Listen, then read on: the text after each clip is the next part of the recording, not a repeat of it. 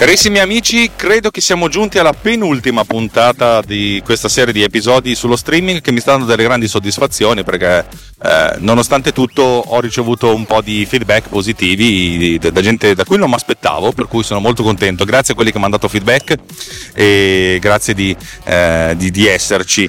Tra l'altro ho iniziato questa puntata direttamente in Media Res senza nemmeno dire che questa è Tecnopiz, una trasmissione del network Runtime Radio. Nel frattempo qua stanno mettendo della fibra ottica.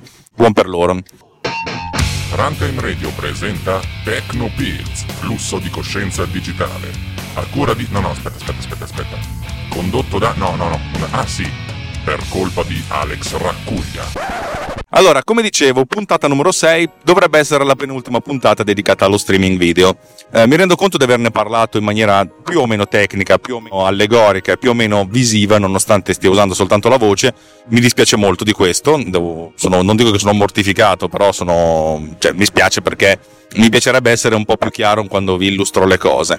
Eh, dovrei aver detto tutto quello che ha a che vedere con la componente eh, qualitativa per le questioni quantitative, cioè dei codec e delle, della banda, vi rimando alla puntata che arriverà la prossima volta.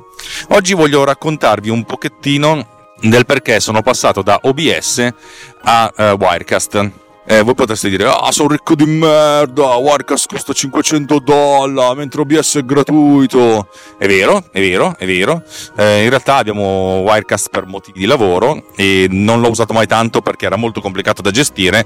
Adesso un pochettino sto imparando ad usarlo. Diciamo che è come una, insomma, una persona isterica, però che ha delle buone qualità. Spesso e volentieri ti scontri con la sua isteria ma ogni tanto trovi quel momento di lucidità che ti fa dire ah però sei, sei anche simpatico riesci anche a tirare fuori delle cose belle. Eh, io la vivo così.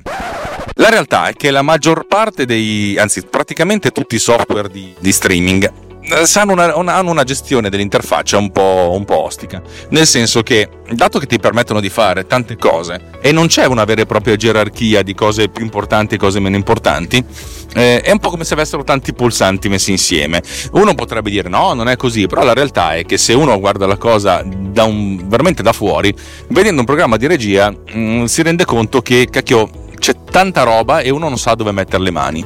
È difficile trovare un, un flusso di lavoro, un flusso di, di, di, operazionalità sensato. Nel senso, quando una volta ci sei fatto la mano, hai capito come funziona, sai benissimo dove mettere le mani, ma se non sai dove mettere le mani, non sai dove mettere le mani e di conseguenza sei un po' eh, in difficoltà. OBS, se l'avete visto, se avete visto qualche fotografia, se, se, se ci avete provato, in realtà una volta che lo capite è abbastanza semplice. Sono importanti le due finestrelle in basso a sinistra che vi fanno vedere eh, le scene e per ogni scena, quando cliccate sulla singola scena, vedete i livelli, cioè tutti gli oggetti che compongono questa scena, e poi la finestrona centrale. Nella finestrona centrale ci possono essere due, cioè, tre configurazioni, queste sono comuni un po' a tutti i programmi di, eh, di streaming. La configurazione più importante è quella che vi mostra due schermi ed è quella che vi danno di default. Se ve ne mostra uno solo, cercate di capire come mettere quella a due schermi. Perché? Allora, quando, met- quando vi fa vedere la, la visualizzazione a due schermi, vi dà una sorta di indicazione di come è, di come dovrebbe essere la regia di, di un evento dove l'evento è quello che state mandando in onda. Non, state, non, pensate proprio all'evento tipo l'inaugurazione delle Olimpiadi del 2021, sempre che le facciamo, ok? Quando siamo due schermi, lo schermo a destra vi mostra quello che state streamando, cioè quello che la gente eh, sta vedendo. O, per essere più precisi, quello che la gente vedrà dopo qualche secondo, perché, come vi, come vi ho già detto, quando fate streaming, essenzialmente dal momento in cui riproducete un fotogramma, il singolo fotogramma, al momento in cui il fotogramma viene visto da, dalla gente eh, a casa, possono passare da un secondo a 30 secondi. Voi, tu Alex, ci hai detto che possono, sono molti di più i secondi, non uno. In realtà ho scoperto che YouTube, quando gli dici di usare una bassissima latenza, eh, la differenza è veramente di dell'ordine di uno o due secondi, per cui tantissimissima roba. Vabbè, chiusa parentesi, magari di questo parliamo la prossima volta. Quello è il program. Nel, nel linguaggio comune della, del broadcasting, della regia, il program è il, il, video che viene mandato, cioè nel senso di tutte le cose che vengono compositate, eccetera, eccetera, eccetera, il program è quello che viene sputato fuori. Cioè, un po' come se voi, noi abbiamo tantissime, tantissime componenti, tantissime robe, eh, robe che ci prepariamo, eccetera, eccetera, eccetera, eccetera, ma è solo quello, quello che viene sputato fuori, quell'unico cavo che poi va a finire nello streaming, cioè che viene broadcastato, cioè viene mandato in giro nel mondo, viene streamato. Il programma è importante perché così vedete cosa sta vedendo la gente. E uno potrebbe dire, ma allora lo schermo a sinistra cos'è? Quello a sinistra si chiama la preview, cioè la prossima inquadratura, cioè quello che dal momento in cui premerete il pulsante di taglio o di dissolvenza, cioè nel senso che di solito è, identificato con una freccia da sinistra verso destra, cioè dal dalla preview al program, cioè quello che fa vedere cosa vedrà la gente nel momento in cui cliccherete lì, cliccherete su questa, su questa freccetta. E la preview è interessante perché così vi fa vedere cosa sta per vedere la gente, non cosa sta vedendo, ma quello che voi deciderete di farle vedere e nel momento in cui decidete di tagliare. Facciamo finta che noi stiamo riprendendo un, um, un evento in cui abbiamo uh, la persona che parla da sola, e poi a un certo punto devono apparire le slide, per cui abbiamo la prima scena, la scena con, la, con, l'inquadratura totale, e la seconda scena, quella con l'inquadratura dove c'è la persona che parla, che possiamo anche essere noi, in piccolino, e in grande la slide, ok? Ecco, quando noi siamo nel programma di, di, di regia di streaming, vedremo in program la bella faccia totale della persona dovremo selezionare in qualche modo la prossima scena. Tra l'altro, nei programmi di, di, di streaming, nel senso, se voi fate lo aprite la prima volta e create tutte queste scene, vedrete sia nel, nella preview che nel programma la stessa inquadratura. Ebbene sì, perché uno nella preview può mettere quello che vuole, può mettere anche la stessa cosa che sta guardando. E soltanto nel momento in cui clicca su una scena che la preview cambia. E nel soltanto nel momento in cui clicca il pulsante di transizione, la freccina, che può avvenire con un taglio netto oppure con una dissolvenza, o con altri modi, dopo vediamo come, è soltanto in quel momento che la preview passa al program. Dunque, se stiamo guardando nella program la, il primo piano della persona e abbiamo pronta nella preview la, la scena 2, cioè quella con la slide e in piccolo la faccia della persona, nel momento in cui premeremo uh, il pulsante di transizione, in program andrà la scena 2, cioè quella con la slide e la faccina in piccola. E a questo punto nella preview apparirà la stessa, uh, la stessa inquadratura avremo la scena 2 sia a sinistra che a destra. E voi non potrete dire, adesso come faccio a scegliere un'altra scena? Beh, semplicemente cliccate, cli- si clicca sull'inquadratura totale, quella del primo piano, e allora a questo punto in preview avremo il primo piano e a un certo punto, quando vorremo, saremo pronti di cliccare la transizione e di conseguenza potremo passare un'altra volta al primo piano nella, nello streaming. Eh, lo so che raccontarlo è un casino, tra l'altro raccontarlo in macchina andando a, a memoria non che ci voglia grande memoria, però insomma bisogna per evitare di confondersi con i nomi, eccetera, eccetera, eccetera. La cosa interessante è che, e anche questo vale per OBS, che nel momento in cui stiamo streamando qualcosa, mettiamo, facciamo finta che stiamo streamando la scena 2, cioè primo piano la slide e in piccolo eh, la faccina della, della persona che sta parlando. Dunque questo sta in program. In preview abbiamo la stessa identica cosa. A un certo punto ci accorgiamo che per qualche motivo la, il picture in picture, la faccina, il primo piano in piccolo, sta coprendo una parte interessante dell'interfaccia. Cosa facciamo? In questo caso è molto semplice, semplicemente trasciniamo nella finestra di eh, preview, che è quella che consente di spostare gli elementi, la faccina, che ne so, dal, dal, posto in cui sta in un altro posto. Se magari è in alto a destra, la spostiamo in basso a destra, in modo da eh, eh, mostrare la parte di interfaccia che stava nascondendo. In preview avremo che questa faccina sta in basso, ma vedremo che nel program la faccina continua a rimanere in alto perché il cambiamento della geometria nella preview non si riflette direttamente nel program. A questo punto cosa si fa? Semplicemente si riclicca ancora una volta transizione e di conseguenza la sequenza che è in preview andrà in program e col taglio, con la dissolvenza con la, o quello che è vedremo che la faccina si sposta dall'alto verso il basso. Capite che in questo modo nelle sequenze in cui c'è compenetrazione, cioè adesso non pensate a delle cose strane ragazzi, nelle sequenze in cui c'è ehm, un primo piano, cioè ci sono diverse sorgenti messe insieme, è possibile cambiare la disposizione geometrica delle, delle, delle sorgenti della scena, continuando a fare delle modifiche e applicando queste modifiche poi col tasto di transizione o di stacco netto. Questa è una cosa veramente figa perché ci consente di avere dei modelli che però possono essere ammorbiditi per certi versi, possono essere modificati in corso d'opera. Questa cosa è molto molto importante, eh, però dobbiamo ricordarci anche di magari salvare all'inizio, perché magari per certi motivi, per certe ragioni, dobbiamo fare una, un cambiamento radicale che funziona soltanto in quell'evento particolare e se salviamo a valle eh, ci troveremo questo cambiamento e dovremo ricostruirlo da zero. Imparerete man mano che magari si possono, non in tempo reale, non quando si fa una live, perché insomma è una cosa che eviterei di toccare, però uno può prepararsi diverse scene con compenetrazione, cioè con diverse sorgenti messe insieme e alcune sono arrangiate in un modo e altre sono arrangiate in un altro modo, in modo tale da essere un pochettino più eh, liberi di dire ok in questo caso utilizzo la scena 2 quella quella standard, la slide grande a sinistra e la, la, faccia dell'intervistato piccola in alto a destra. Ma può anche provare, nel senso, proviamo a crearne una con la faccina in basso a destra. Non lo usiamo mai, ma è meglio avercela perché così metti caso che succede qualcosa, ce la possiamo ficcare dentro. Diciamo che abbiamo, eh, in questo modo abbiamo dei semi preparati, non è che facciamo la torta, però abbiamo delle, delle piccole preparazioni già pronte che ci vengono in aiuto quando dal vivo dobbiamo reagire a, a, dei cambiamenti della regia, a, a, dei cambiamenti di questo tipo. Non è una cagata, non è, non è stupido, è, è, mettersi un pochettino, prepararsi, bisogna sempre prepararsi. Altra cosa che io faccio è prepararmi i sottopancia, ve l'ho già detto, sapete, ehm, il sottopancia della persona che, viene, che parla in primo piano, eh, se ha il suo sottopancia, cioè il suo nome, cognome e la sua qualifica, è interessante se io devo mostrare due persone che parlano, quando parla la prima persona metto sotto, la metto in, in, primo piano totale e metto il suo sottopancia. Cosa succede nel caso in cui ho due persone che parlano ma non posso gestire la, la geometria? In che senso direi tu? Allora, questa è una cosa che succede spesso.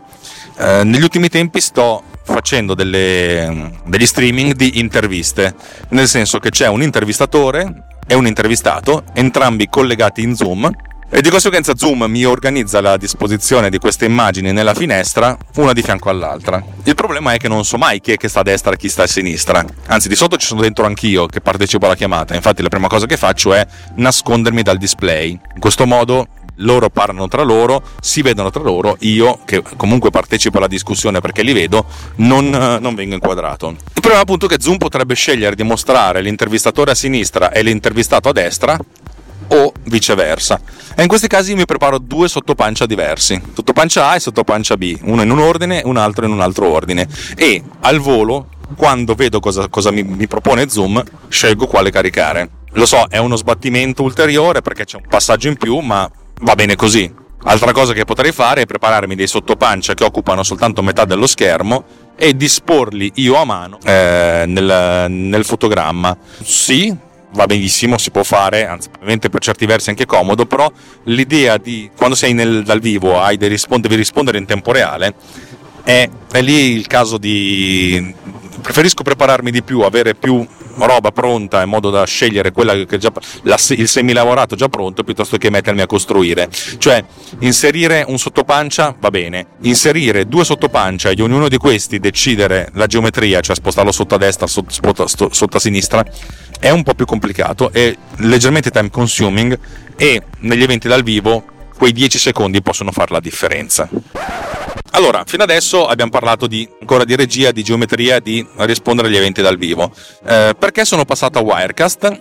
Perché, posto che OBS funziona, funziona bene, ha le sue idiosincrasie, OBS è un programma più o meno semi-professionale, però gratuito open source. Eh, Wirecast è un programma a pagamento e ha alcune feature in più che eh, OBS non ha.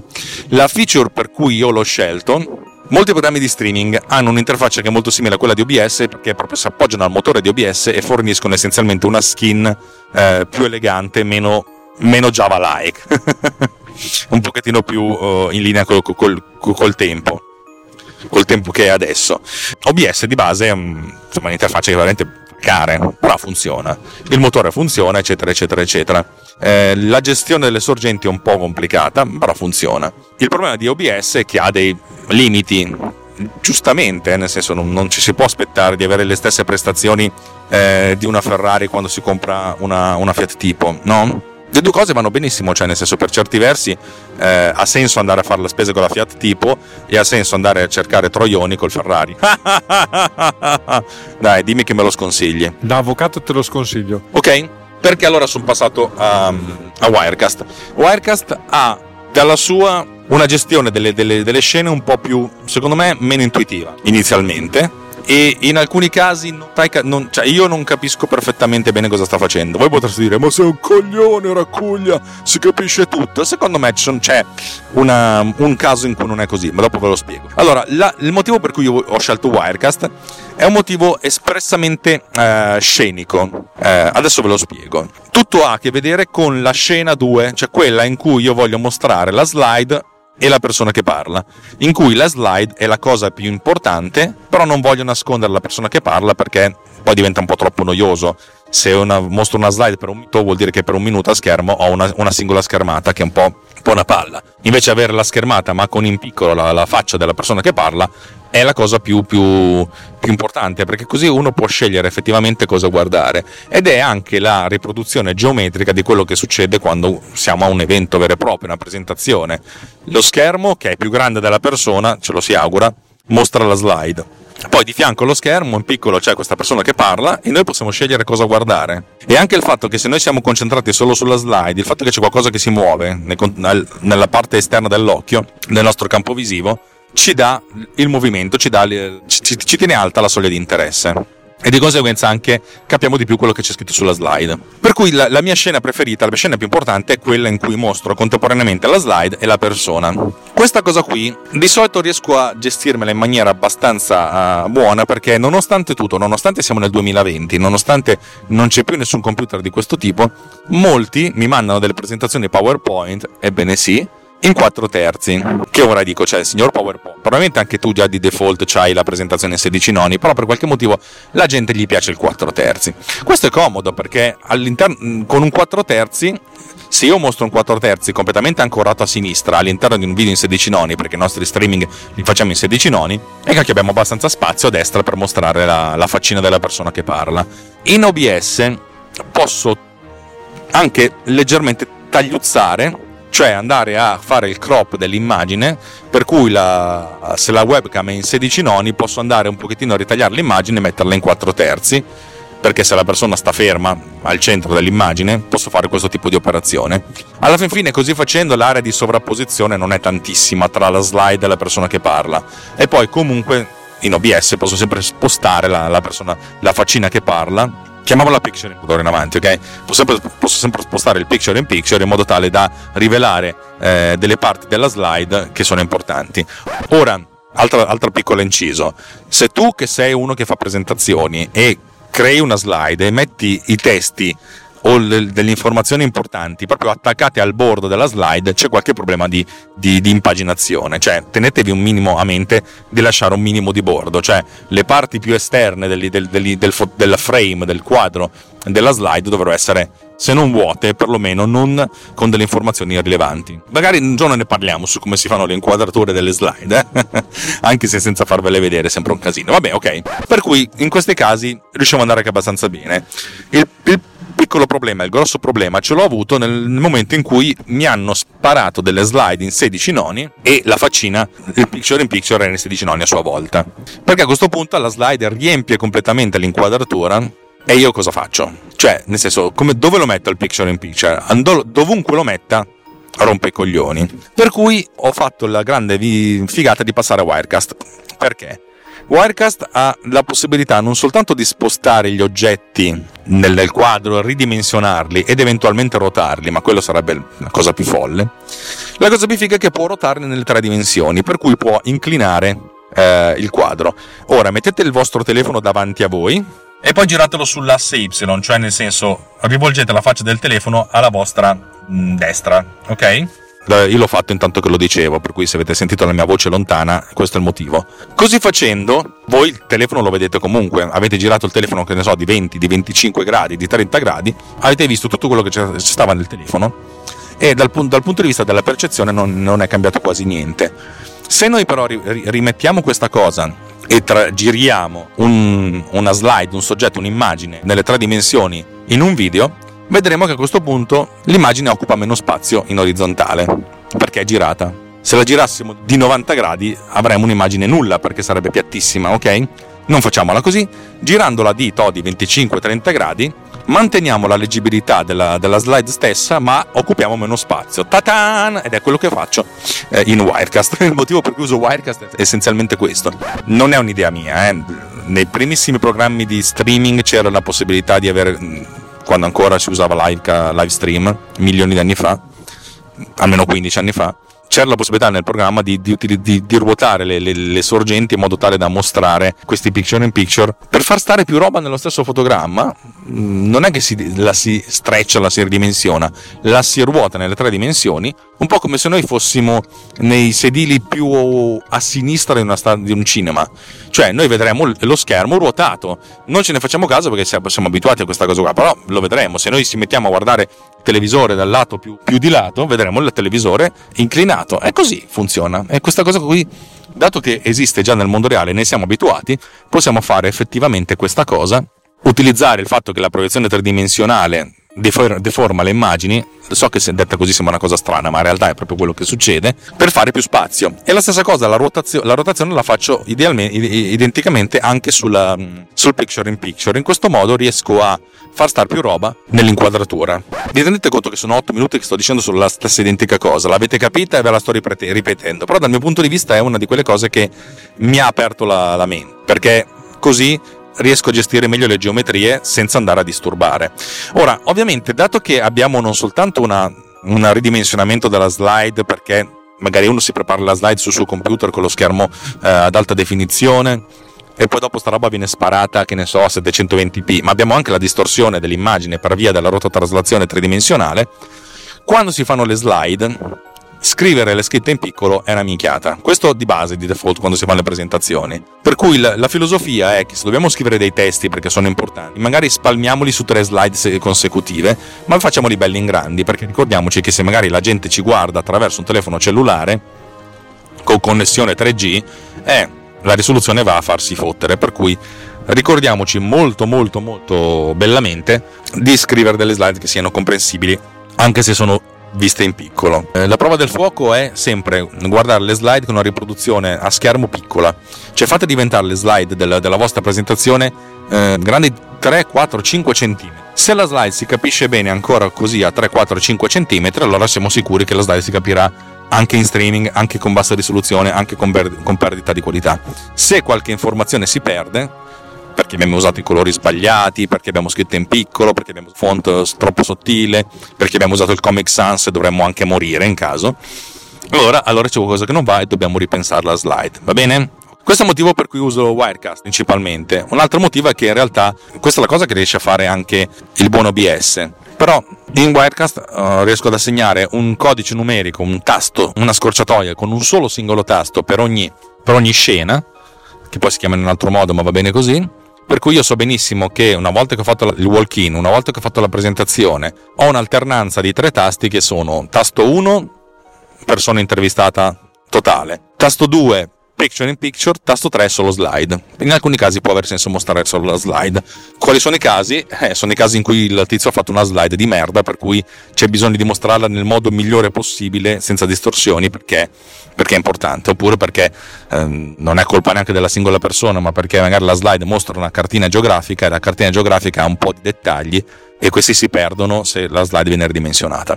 Qui ho questi tre tasti che mi consentono di selezionare la preview. È importante, eh? E infine Wirecast, eh, questo direttamente nel, sul, mio MacBook, eh, sul, mio MacBook, Pro uh, del 2019 da 16 pollici, che non è mio, è dell'azienda però ragazzi, nella touch bar, che è quel piccolo display molto largo, tipo 960x32 ehm, OLED, che è variabile, mi mette a disposizione il tastino con la freccia, che è quello che mi permette di passare dal preview al programma attraverso una transizione.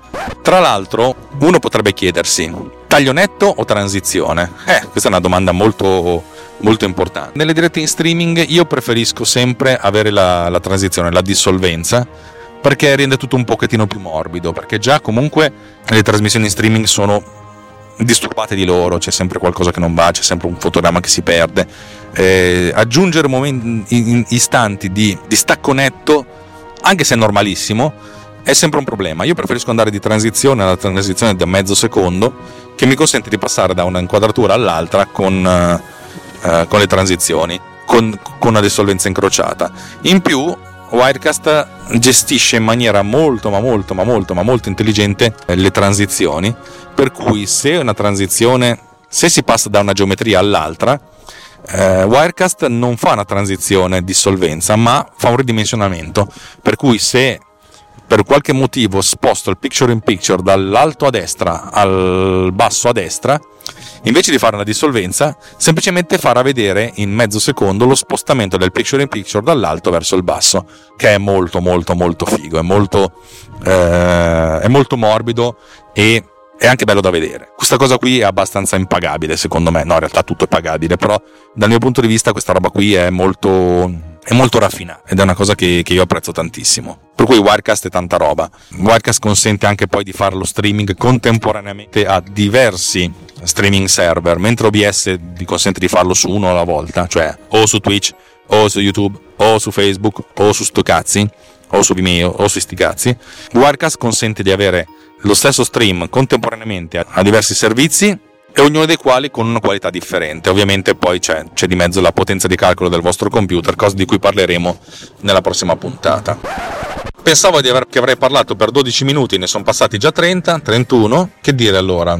Direi che per oggi abbiamo terminato. Dovremmo essere arrivati al punto in cui la prossima puntata dovrebbe essere l'ultima, ma non si sa mai. Ogni volta che inizio a parlare mi, mi rendo conto che ho vagonati di robe da dirvi e magari non sono tutte particolarmente eh, non sono tutte particolarmente interessanti per voi ma lo sono per me per cui alla fin fine decido io e chi se ne frega. Direi che per oggi è tutto per cui saluti e baci finali. Vi ricordo che Tecnopills è una trasmissione del network Runtime Radio la Radio Geek. Noi siamo un collettivo di gente che fa podcast per, mm, per, passione e vocazione, per provocazione, anzi anche per provocazione, diciamocelo. E siamo molto felici di, di, come gestiamo questa cosa qui. Se vi piace anche voi quello che facciamo, oh, fatevecelo sapere. Cioè, è importante per noi avere un feedback. Cioè, sapere che c'è qualcuno che, che ci ascolta e, e, sapere che c'è qualcuno che, che, a, a cui piacciamo. Anche non piacciamo, ragazzi. Eh, non è che dobbiamo per forza piacere a tutti come dico sempre, diventi saggio quando capisci che non puoi piacere a tutti e diventi ancora più saggio quando capisci che non ti possono piacere tutti, ma questa cosa l'ho già detta più di una volta. Che altro dirvi? Se vi piace quello che facciamo andate su rantemradio.it slash anche io e vedete come darci, offrirci da bere per, eh, per, il nostro piacere. Altrimenti ragazzi, amici come prima, eh, siamo a posto così. Basta, direi che ci siamo. È un ciao e alla prossima puntata. E buon ascolto di quel che verrà. Ciao.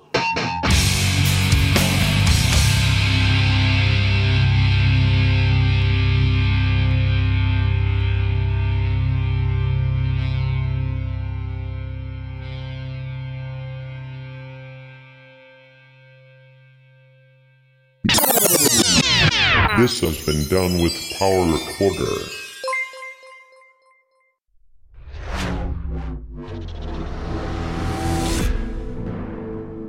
This podcast is edited with Producer. Discover more at ultimedia slash producer ulti.media slash producer p-o-d-u-s-c-e-r